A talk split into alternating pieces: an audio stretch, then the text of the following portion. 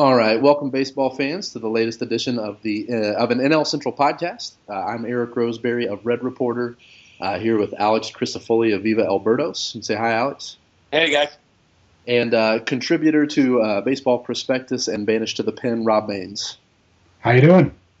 All right, so we're recording this on Tuesday night. Uh, most games are still going in the division, but as things stood after Monday.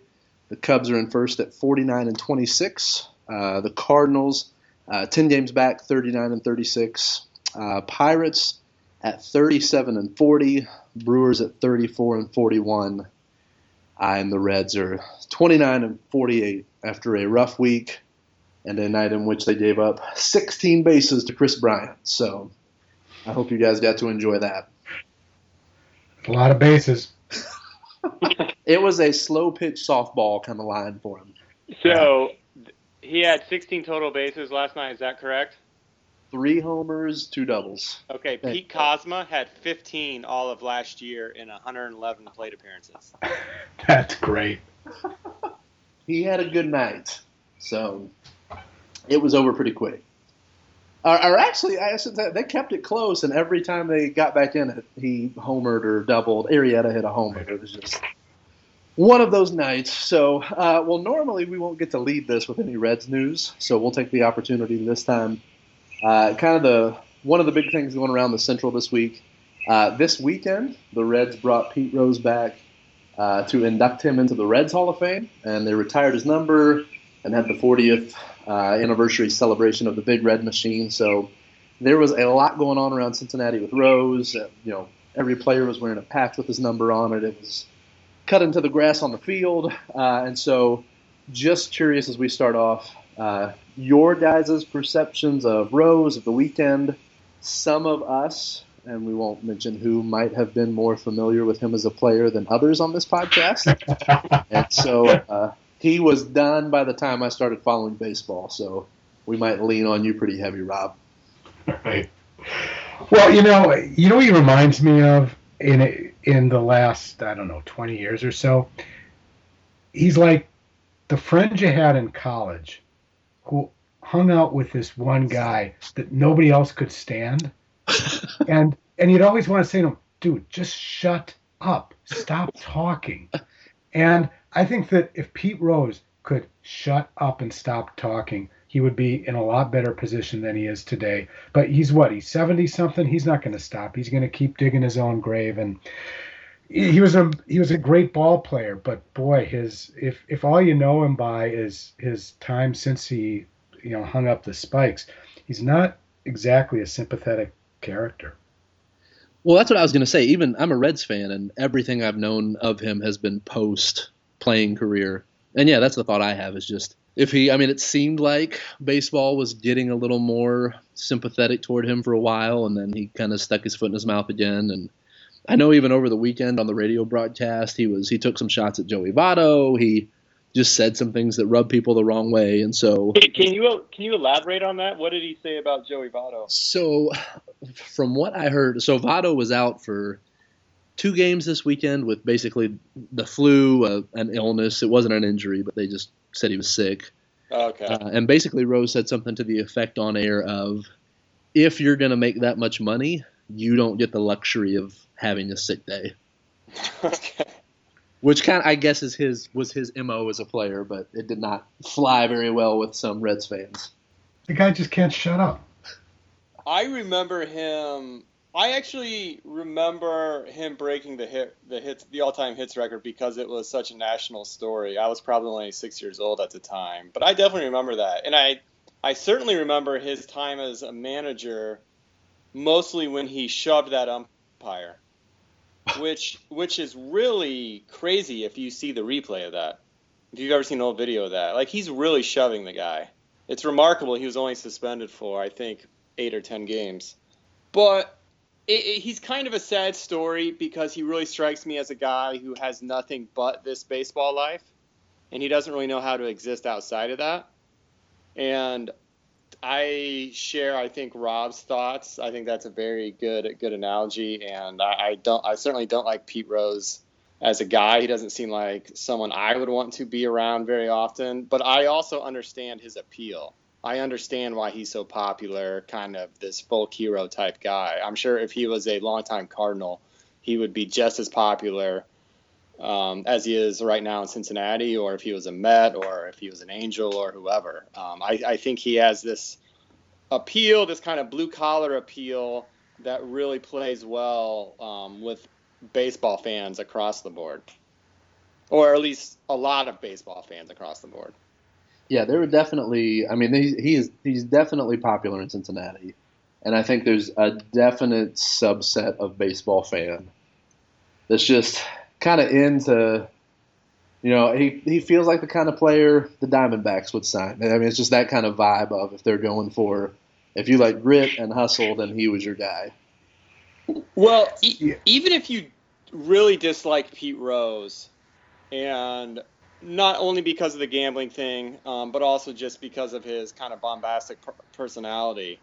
I, I think it's a legitimate argument to say, you know, hey, look, if you look at his stats, he's a Hall of Famer, so he should be in the Hall of Fame.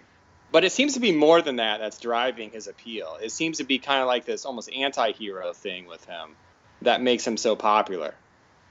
I think one of the places where he wouldn't be viewed as a hero would be in New York because there's a lot of folks there that still still resent the hard slide he made into Bud Harrelson during the um, 73 NLCS.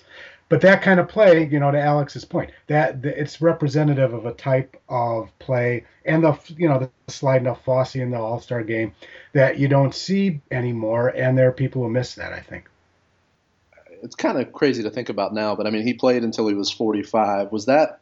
I should know this. Was it pretty clear he was just doing that to get the hit record? Well, yeah. It's I mean, if I remember, his his last team was the Reds, which he was also managing, and it wasn't a great team, but it sure felt that way.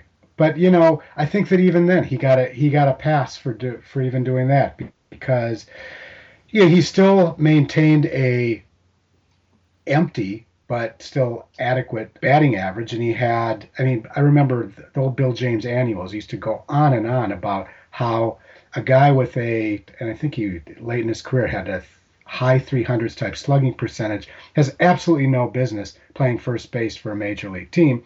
But, you know, that was the stat heads. And, you know, if the only number they're showing on the TV screen is batting average and Roses was still in the 270s when he was in his 40s, uh, he got a pass. He also got a pass, I think, because he's Pete Rose. Yeah, I was going to say by, by Fangraphs WAR, he had eight five plus win seasons, but didn't get over two wins his last one, two, three, four, five, six, seven seasons that he played. Yeah, what and what do you have? What, what were his batting averages those last year? Weren't they still, like I say, on paper decent? So in '85 with the Reds, which was his next to the last season, he hit, and he would have been 44 at this point. Uh, 264, 395, 319. And then his last season, uh, he played 72 games at 45, 219, 316, 270. Yeah, that that he was obviously playing out the string. But you know, I think he could get away with having a 319 slugging first baseman then easier than you could today. Pretend the gambling stuff never happens and Pete Rose retired at the end of the 2015 season. He still in this day and age a Hall of Famer, right? I mean, there's no doubt about it. Oh yeah, absolutely none. Okay, but it would be a different. It would be a different case than it was back then. Like he probably would have gotten again, pretending the gambling thing doesn't happen. He probably would have gotten what 98% of the vote. Yeah. Yeah. Um, what what percentage of the vote would he get today? Whew. Less than that, right? Oh yeah. Yeah, I don't know if it'd be a lot less because you still got a lot of guys who would be swayed by the counting stats and, and the All Star Game appearances, assuming he had as many, and the championships. Yeah, and don't get me wrong, I'm not saying I wouldn't think he's a Hall of Famer. I, I would be one of the first ones to vote for him. You know, again, minus the gambling stuff. It's just interesting how when I was growing up, when I was little, when he was still a player, the image of how great he was was way different than what it is now. Yeah, and I've always Right. I've, I've always sided with the, and I know Hall of Fame debates can get boring and tedious, but I've always sided with the, if this is a museum, and I'm not, I don't feel like a Pete Rose defender by any stretch of the imagination. Put him in, put something about the gambling stuff with it. Maybe okay, if you don't want to give him a, a speech or an induction, like I did, punishing him to some degree. Uh, but it is tough to to imagine having a baseball Hall of Fame without him in it. Yeah, though though it's it's a little bit of you know of the you had you know you had just one in his case rule Yeah, and missed it. Yeah. Now with this, and this will kind of be the last Rose thing we talk about, but what do you guys think of the Pete Rose Ichiro debate? Uh, I mean, it seemed like MLB was going out of their way to make a big deal about it. And again, I'm not. I could care less about the record, but I wondered how much of that was this is a way to push Pete Rose down, or how much they, they really wanted to build that up as a record for people to care about. I think they were just looking for clicks. Yeah. You know, I thought it was silly in that the people who were getting upset about it, you know, I don't I don't think anyone honestly was making the case that Ichiro is now the all-time hit king. Right? They were just saying Right. if you look at if you look, they were more just making a case about Ichiro's longevity Okay. the fact that he accumulated this many hits overseas and now it seemed like you know it seemed like Ichiro was almost old when he came to Major League Baseball, and the Yeah, fact exactly. that he has now almost three thousand hits is amazing. yep. I was gonna try and because yeah, I mean I know they've on effectively wild they they've mentioned stuff about him today, but yeah, even at the age he's at now, I think even comparing him and Rose, I doubt he'll play as long as Rose did. Uh, but he seems like the kind of guy that could if he keeps going the way that he is. How old was he when he came to baseball to MLB? Does anyone remember? I'm looking. He was. Twenty seven. Uh, I'm guessing. he came in 2001. Yeah, he was 27, and he's 40, Okay, has 42 now. Has anyone else accumulated that many hits between age 27 and whatever he is now? Oh, Probably not, right? Well, I could do an impromptu play index, but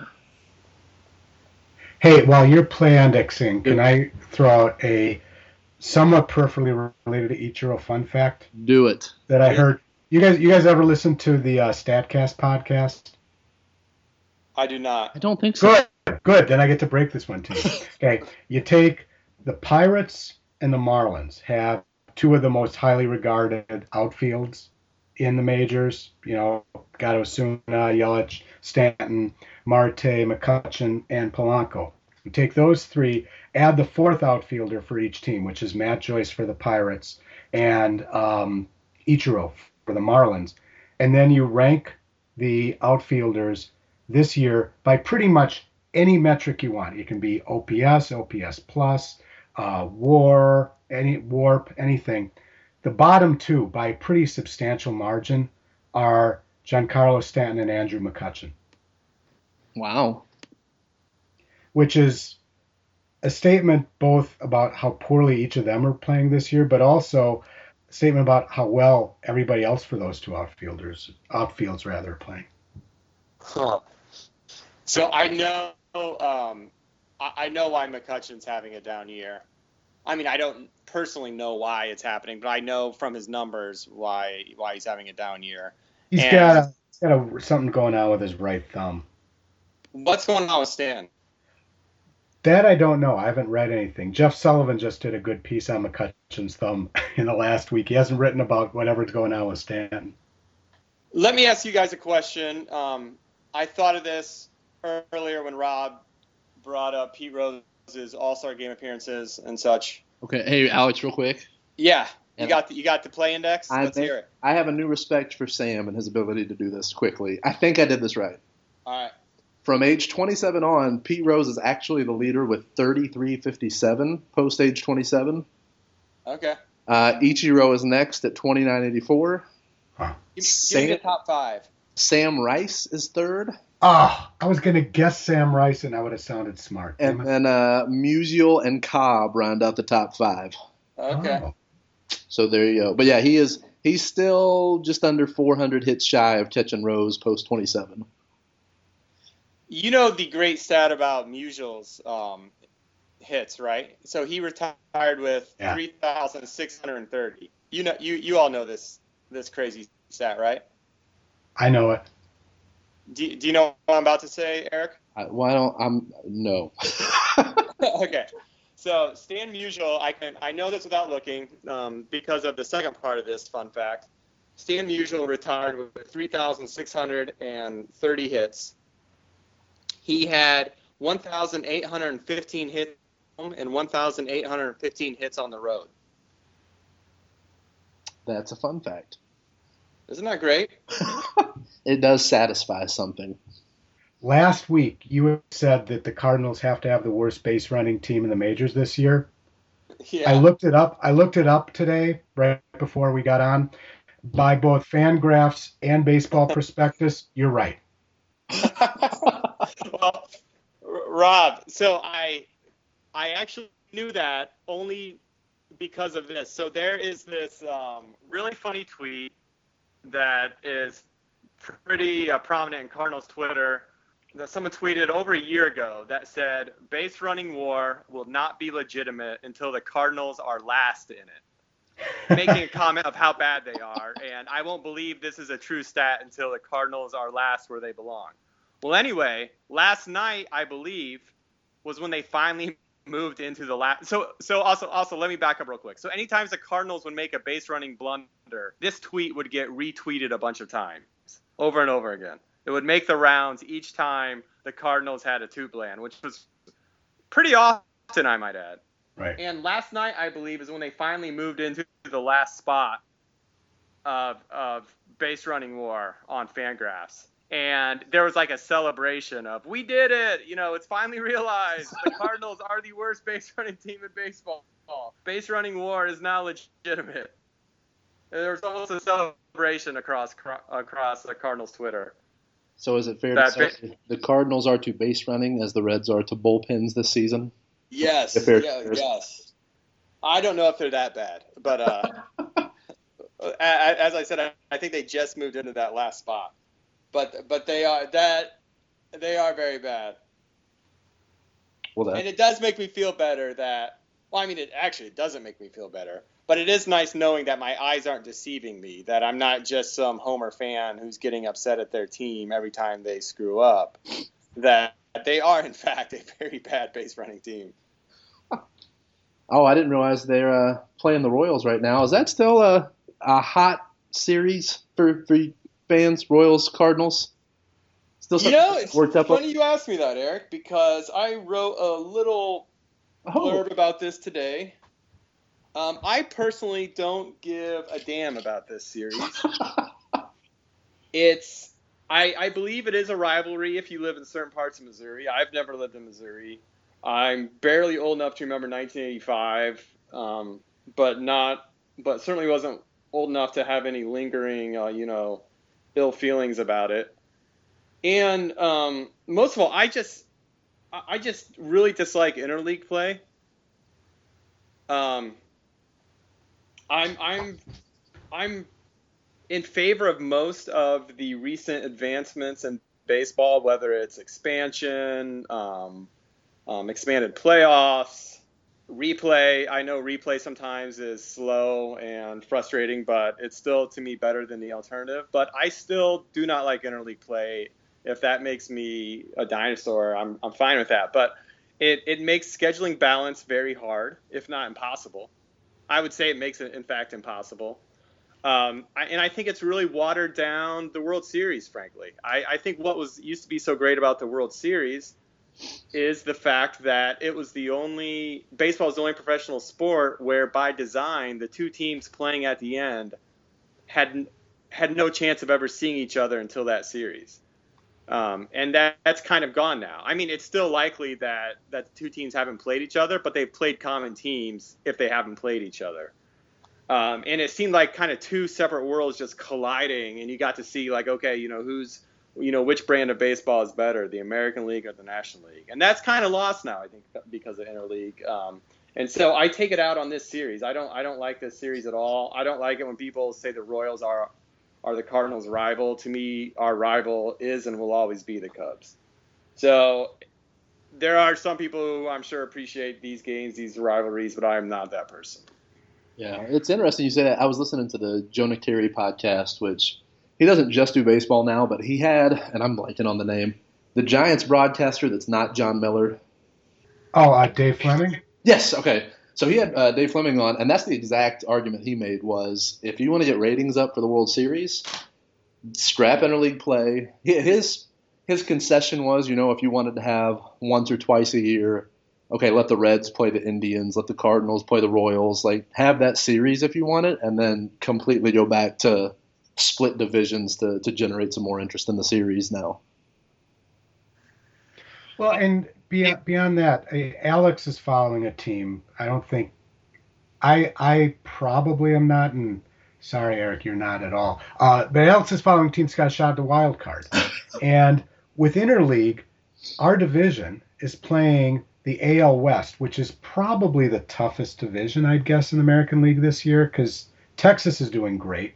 Houston's gotten its act together. Um, you know, Seattle's decent. LA is not really bad. Oakland's probably the weakest of them. Okay. And so every team in the in the NL Central, in a way, has a tougher schedule than anybody else, just because they're stuck playing the better division in the other league. And yeah, Alex, didn't you have the tweet this week about making an even number in each league is a way to kill interleague play? Well, yeah, that was today. Like so. That was good. Yeah, because with an odd number of teams in each league, as we have now, 15 in the National League, 15 in the American League, you have to have at least one interleague series going, going at, at it, you know, at once. Remember, it used to be there would be like a week of interleague where everyone was playing interleague. That was when there were 16 teams in National League and 14 teams in the American League. Um, once the Astros jumped ship to the American League, it all changed and right. It became impossible to to not have at least one interleague series going on. Um, I I had this kind of tongue-in-cheek idea that you know whoever finishes last in baseball should have to go to the other division. I mean, to to the other league. I mean, yeah. so if the so if baseball were to end today, it would be the Twins, and they would have to go to the NL Central um, to help even it out in terms of having 16 teams back in the National League and 14 in the American League. But what would really make the most sense if if we were going to scrap interleague play, and you know, I'm I don't think that's going to happen anytime soon. But let's say it did.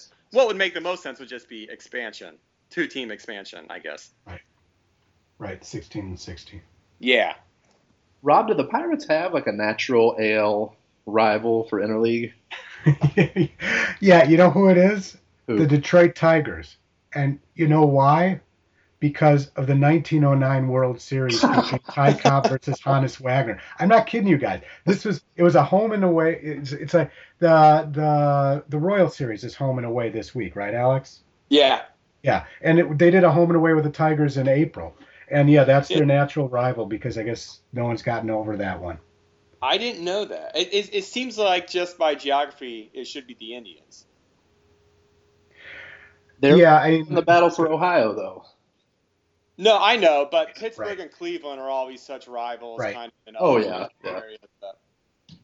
Right. Well, their their natural rival is their fellow Keystone State uh, team, the Phillies, who so far in June are the only team in the National League that's managed to have a worse record than the Pirates. Well, how about speaking of the Pirates? Uh, you were telling me you've done a deep dive. Uh, Rob, are the Pittsburgh Pirates done? Probably. I mean, you, here's here would be the the, the counter argument for this because I remember I was on this. I think we were talking right at the end of May or right at the beginning of June, and I said the Pirates were going to have a tough June, and that's that's played out pretty well. they got uh, I was looking at so far in June they're eight and eighteen, which is one game better than the Phillies. They have a 5.51 ERA for the team. The starters ERA is 6.21, and they're hitting 229, 302, 369 for the month. Mm. And um, this is a good I, baseball prospectus DRA. The bottom five in the National League. The amazing thing, we the three of us, four of the pitchers in the bottom five are on teams that we follow, and none of them are Reds. Hey. yeah, the worst is Jonathan Niese. The second one is Francisco Liriano. The obligatory Rocky Chad Bettis is in there, and then there's Mike Leake just ahead of Jeff Locke. So it's been a brutal month for the Pirates, and it's been compounded by some injuries. The biggest of which, by far, is uh, Francisco Cervelli broke his hamate bone swinging which robs them not only of a good bat but also of a really good pitch framer. So that's hurt, you know, that's hurt on both sides of the ball. The the one ray of hope I'd say is that if your June is really brutal, that probably means you got some easy months coming ahead and there's an awful lot of Brewers and Reds in the Pirates schedule in the back half of the year. The problem is that you know, it's this is a top heavy league and for them to get in the wild cards, you've got where we're sitting today. You've got the Mets are in the mix, Cardinals obviously in the mix, the um, the Dodgers are in the mix. I think that um, the Pirates might be trailing the Rockies, but that's not you know that's not too much of a hurdle. Oh, they're, they're, and obviously they're behind the Marlins, who started to play today ahead of the Mets, and that's probably too much ground to make up the uh, uh, with the what did you make of the trade Gerrit Cole rumors that started to float? Do you think that's something that could happen this year? Trade. Okay, I didn't hear that. I heard the trade McCutchen. I don't know if it was from the Pirates, but I heard maybe it was like Boston Red, had asked Red Sox, right? Yeah, yeah, yeah. Well, Cole had a somewhat acrimonious um, negotiation with the club uh, in the spring, but he's not even ARB eligible yet. So that would be He's that would not? be kind of nuts. No. Oh. No, because that that was the that, that's what happened in the spring is that the Pirates renewed him and he wanted a bigger raise than what they were offering him and they kind of said, well, we don't have to pay more than the major league minimum, which he didn't care for a lot. Um, but no, he's he's I believe he becomes ARB eligible next year. And the Pirates have a stud down on the farm still. They already called up Jameson Taillon. They got this guy, um, Tyler Glasnow. But I was looking him up. I'm going to give you one, two, three, four, five numbers from his last four starts. Guess which one is worrisome? He's pitched last five starts, 23 and two thirds innings. That's pretty good. Allowed two hits. I'm sorry, six hits, two earned runs, 28 strikeouts, and 20 walks. so we got a little bit of a strike zone issue, and you know the the Pirates are not the playing the way that they are this year. I mean, I gave you the bottom five DRA pitchers in the National League, and three of them are Pirate starters. They're not in a position to be able to deal starters. Now he now I know he he made his Pirates debut recently. Is he still up with the club, or did they send him back down?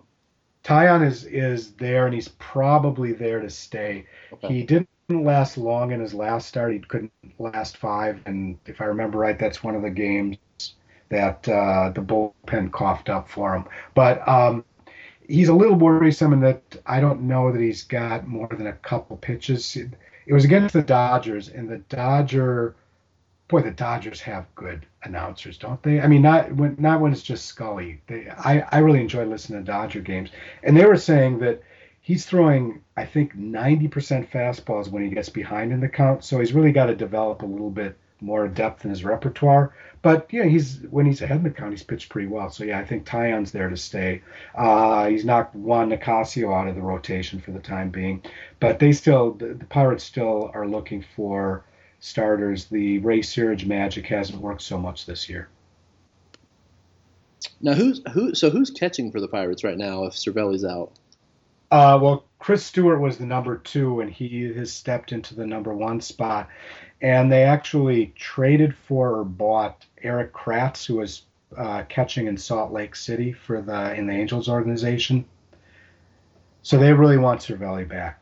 I mean, Stewart's a fine backup guy, but he's also he's also a little banged up, and he's I think 33 or something, 32. So he's not he's not a guy that you really want to lean on to catch every single day.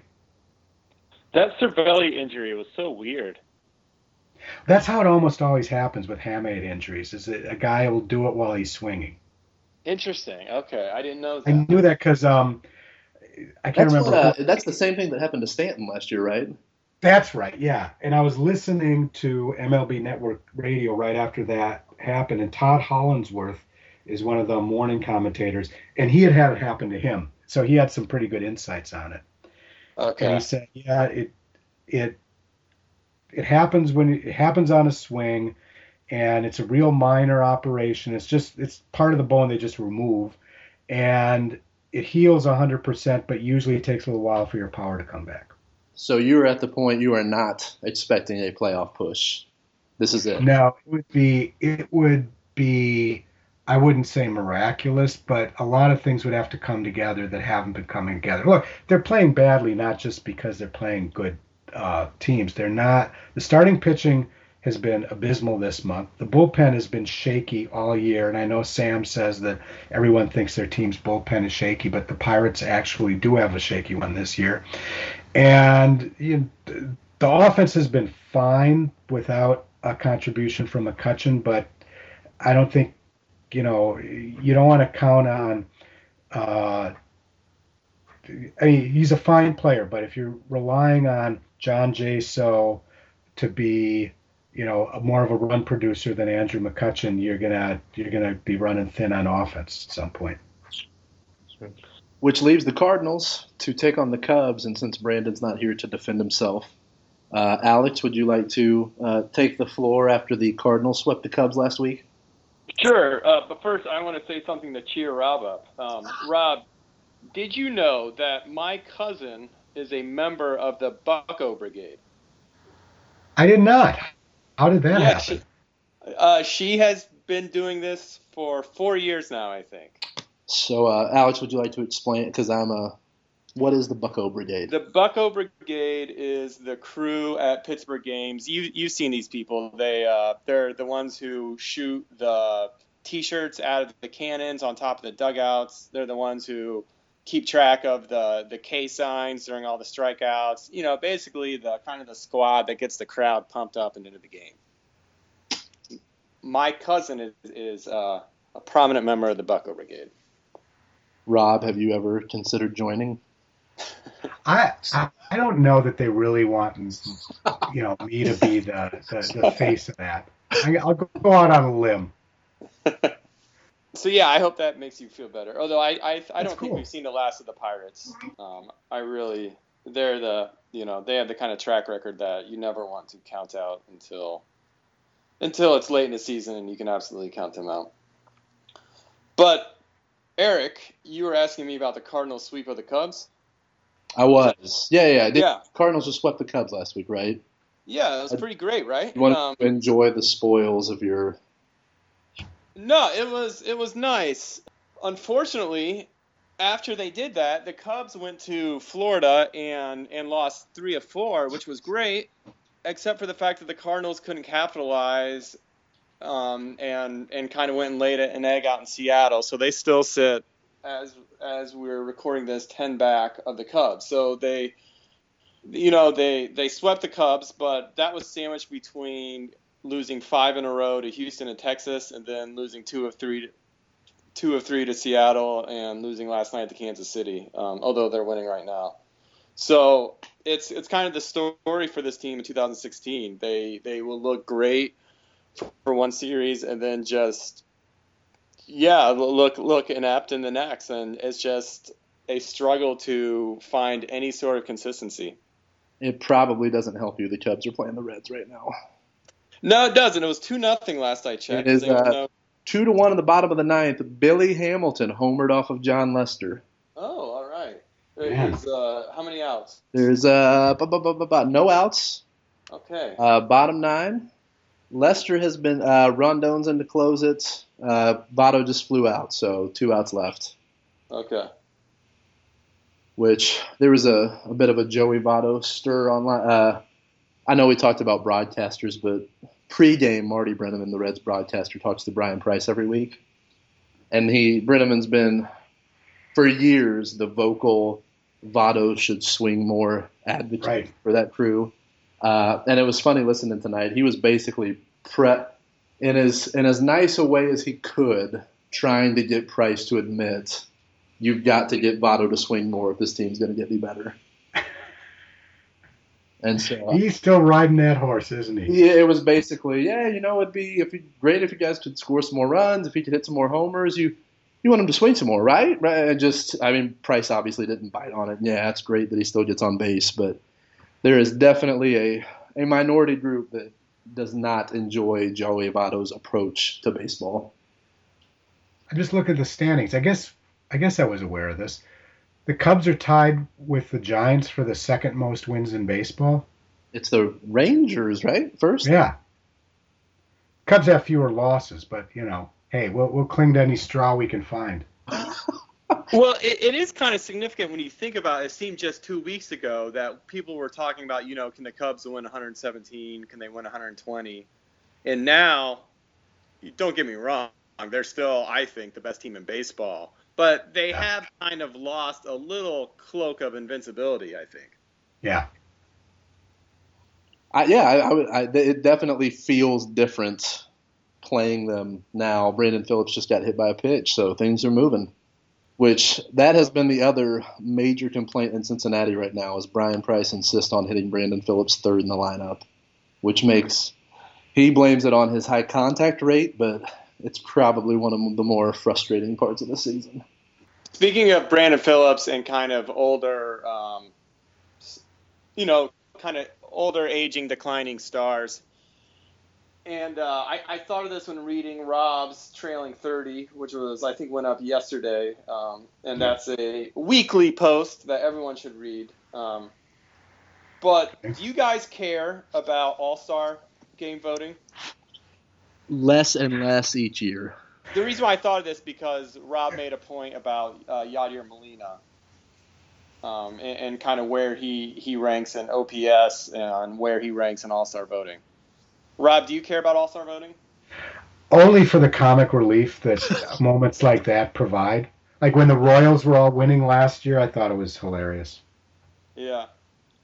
I still kind of care about it.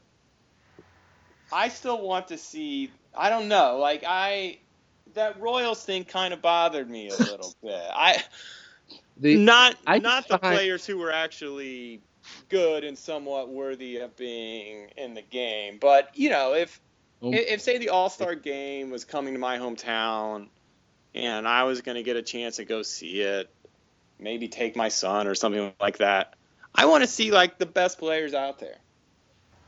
Yeah, I think that's legitimate. I, I tell you the, the the the conundrum that I had with it is, we you know going back to uh, to the baseball show with with Joe and Rany, we had our you know our, our nostalgia week so this week on Effectively Wild. Um, I always thought that the guys who are the best players this year should be in the All Star game. And Sheehan makes a really good case that you should vote for the best players, period. I mean, you don't give Derek Jeter a lifetime achievement award necessarily, but you know, by the same token, you know, if if Diaz had stayed as hot as he started the year at Alex, do you really want him to be the starting shortstop? I think that's that that was create enough of a moral conundrum for me Yeah. that I just said, well, you know, I don't really know who to vote for anymore, so let's just see if it can get kind of funny.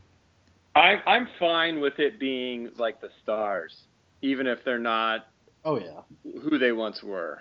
Uh, like, like when Ozzie Smith was in the All Star game basically until he retired, I was completely fine with that. Not just because I was a Cardinals fan, but for the same reason I was fine with Ripken and Jeter and you know I guess you know who else kind of gets Right. that distinction.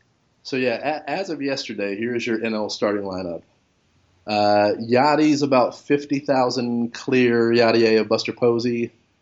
Uh, Rizzo is going to be the starting first baseman. Uh, Zobrist at second, uh, a little bit in front of Daniel Murphy. Kris Bryant at third, Addison Russell at short, and then your top three in the outfield are Fowler, Harper, and Cespedes.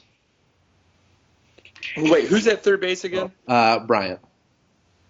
Really? Ahead of. Uh, Arenado two, Carpenter three, uh, Matt Duffy four. Hmm. But You, you, th- th- there's about two positions that I don't have a problem with. You know, yeah, so it will be a very Chicago heavy All Star game for the NL, unless something changes. yeah, unless they, they find a lot of illegal votes like they did last year. well, why don't we end on this? Uh, what was I going to say? Uh, Rob, you brought up the Effectively Wild reunion this week, which has been great. Uh, for those of you uh, who have been listening but didn't know from before, uh, there was a, a podcast, a baseball show with Randy and Joe, that I found late. So after it was over, I went back and started listening to those, and maybe just hear from you guys even stuff that's that's not around anymore, and maybe maybe in particular stuff that's not around anymore for people who might be interested.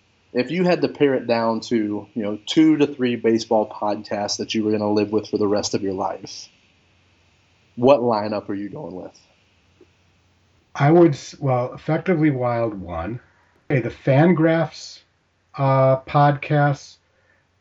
The if you don't listen to them now, I'll tell you the host of them, Carson Cistulli, is a acquired taste. I've acquired him, um, and some of his podcasts. Well, actually, I'd say what what would you guess? Like maybe 30, 40 percent of his podcasts they don't really talk about baseball, but they're kind of amusing. And for pure baseball, I like the Statcast pod, podcast that's put on by um, MLB Advanced Me- Media with uh, Mike Petriello, um, who also does the uh, the Statcast, um, the the broadcast on MLB TV. I- I'll hear what Alex has to say, but I think those would be my top three. Okay, I I, I love Cistulli. It took me, I'll say, it took me about six months where I went from I don't know about this to he's one of my favorite hosts now.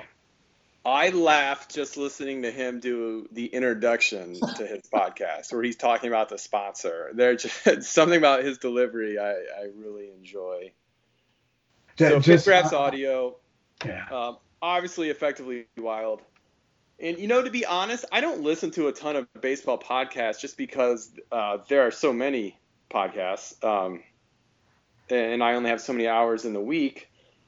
But I, I would say, you know, obviously, I, I always enjoy the Banish to the Pen podcast, but I also enjoy Will Leitch and Alyson Footer. I just started listening to that and really Excellent, Yeah. excellent choice. Yeah. Yeah, and she's fantastic. Will um, w- Will is one of my favorite writers. Um, I've always loved Will's work. Um, but to me, um, he's much better in print than he is on um, TV or and I think he would be or or podcast. I think he would be one of the first to admit that. But uh, um, but Alyson is excellent. Um, and, and you know, Will- Will's obviously good, but Alyson is excellent and and, and Yeah. they they cover a wide range of topics. Um, they cut to the chase with with everything. There's not much fluff, and um, yeah, I I, th- I think it's one of the better podcasts out there. Have either of you started listening much to the Michael Baumann, who does the the Ringer MLB podcast now? Uh, I, he contributed to Baseball Prospectus, I think, for a long time, but uh, that that's probably the most recent one I've started to listen to that has been a good listen. But You I wasn't aware of that. yeah, so I know some people have a weird taste in their mouth with anything that Bill Simmons does, but uh, yeah, Baumann's the regular host, and then he has kind of a rotating cast that he's been bringing on. I might have to add that one because I've Yeah. always liked it. And the uh, it, it's funny you bring up Simmons because he actually had Keith Olbermann on about a month ago, and Keith made a lot of really eloquent points. Um, kind of, kind of what I was talking about earlier about the mystique that is is gone from the World Series with the advent of interleague play. Um, Maybe that's what I was listening to. I knew I heard it somewhere. That may have been what I was thinking about. yeah, yeah, he made he made some really great points. Were either of you up and in listeners at the time it was actually on? I was not. No, I missed it. I think I have gone back and listened to about 50 in probably the last couple of years. Uh, and I would say obviously the the news is dated. At the, at the time, the basically the current Royals starting lineup was all in the minor leagues, and it was the kind of the the the rage of their world at the time. But simply from a if you want to learn about scouting perspective, uh, even though the news is outdated, hearing those two talk about how they scout players, how they evaluate them, uh, is definitely still worth going back and checking that out. You know, five six years later. And you know, I don't listen to a lot of team-specific podcasts, but and I'm not saying this just to uh, butter up anybody or anything like or anything uh, like that. But um, the Baron of all baseball podcasts, our own Ryan, he does a nice podcast. He's a really skilled interviewer, and uh, when he gets really good guests on, he'll get some some in-depth type of conversations that I don't hear a lot elsewhere. I agree with that. He moves conversation along very well. Yeah, Very I well. think he recently he had Sam Miller on, and I think that may have been one of the first ones I listened to of his. But yeah, he did a great job with Yeah. the. All right, well, uh, we're about to hit the hour mark. Uh, we can start wrapping up. Alex, anything you want to plug this week? Uh, no, not really. Um, I had something, a quick thing up today at Viva El Birdos uh, about interleague play and kind of why I don't care about the Cardinals uh, Royals series. Um, but that's about it. You can find me on Twitter at AlexCards79. and uh, as always, very good talking to you guys. Rob, you got anything? Yeah, just you know, to echo what Alex said, this is always a lot of fun. Um, I uh, have been writing less frequently about the Pirates at onthefieldofplay.com, but you can still catch me at uh, Banished to the Pen, and uh, still doing some stuff for uh, Baseball Prospectus as well. I probably won't be writing a lot about the Pirates because they're going to be past my bedtime almost every game this week. They're in Seattle and then they're in Oakland. Okay. So, so yeah, check all that out. Uh, and like I mentioned uh, at the beginning, uh, you can find my stuff at uh, Red Reporter. Uh, had something go up today that meant a lot to me. Just about uh, went to my first Reds game of the season and had a, a family member, my wife's grandpa, uh, end up passing away right before that, and got to talk a little bit about uh, baseball and the role that it played in kind of helping through that weekend process. So. Uh, I've gotten a lot of uh, good feedback about it, and Great. they did. Great. Everyone should read it. So, uh, well, I think that will do it. Uh, we'll wrap up for tonight uh, again for uh, an NL Central podcast. Thanks for joining us, and we will see you guys next week.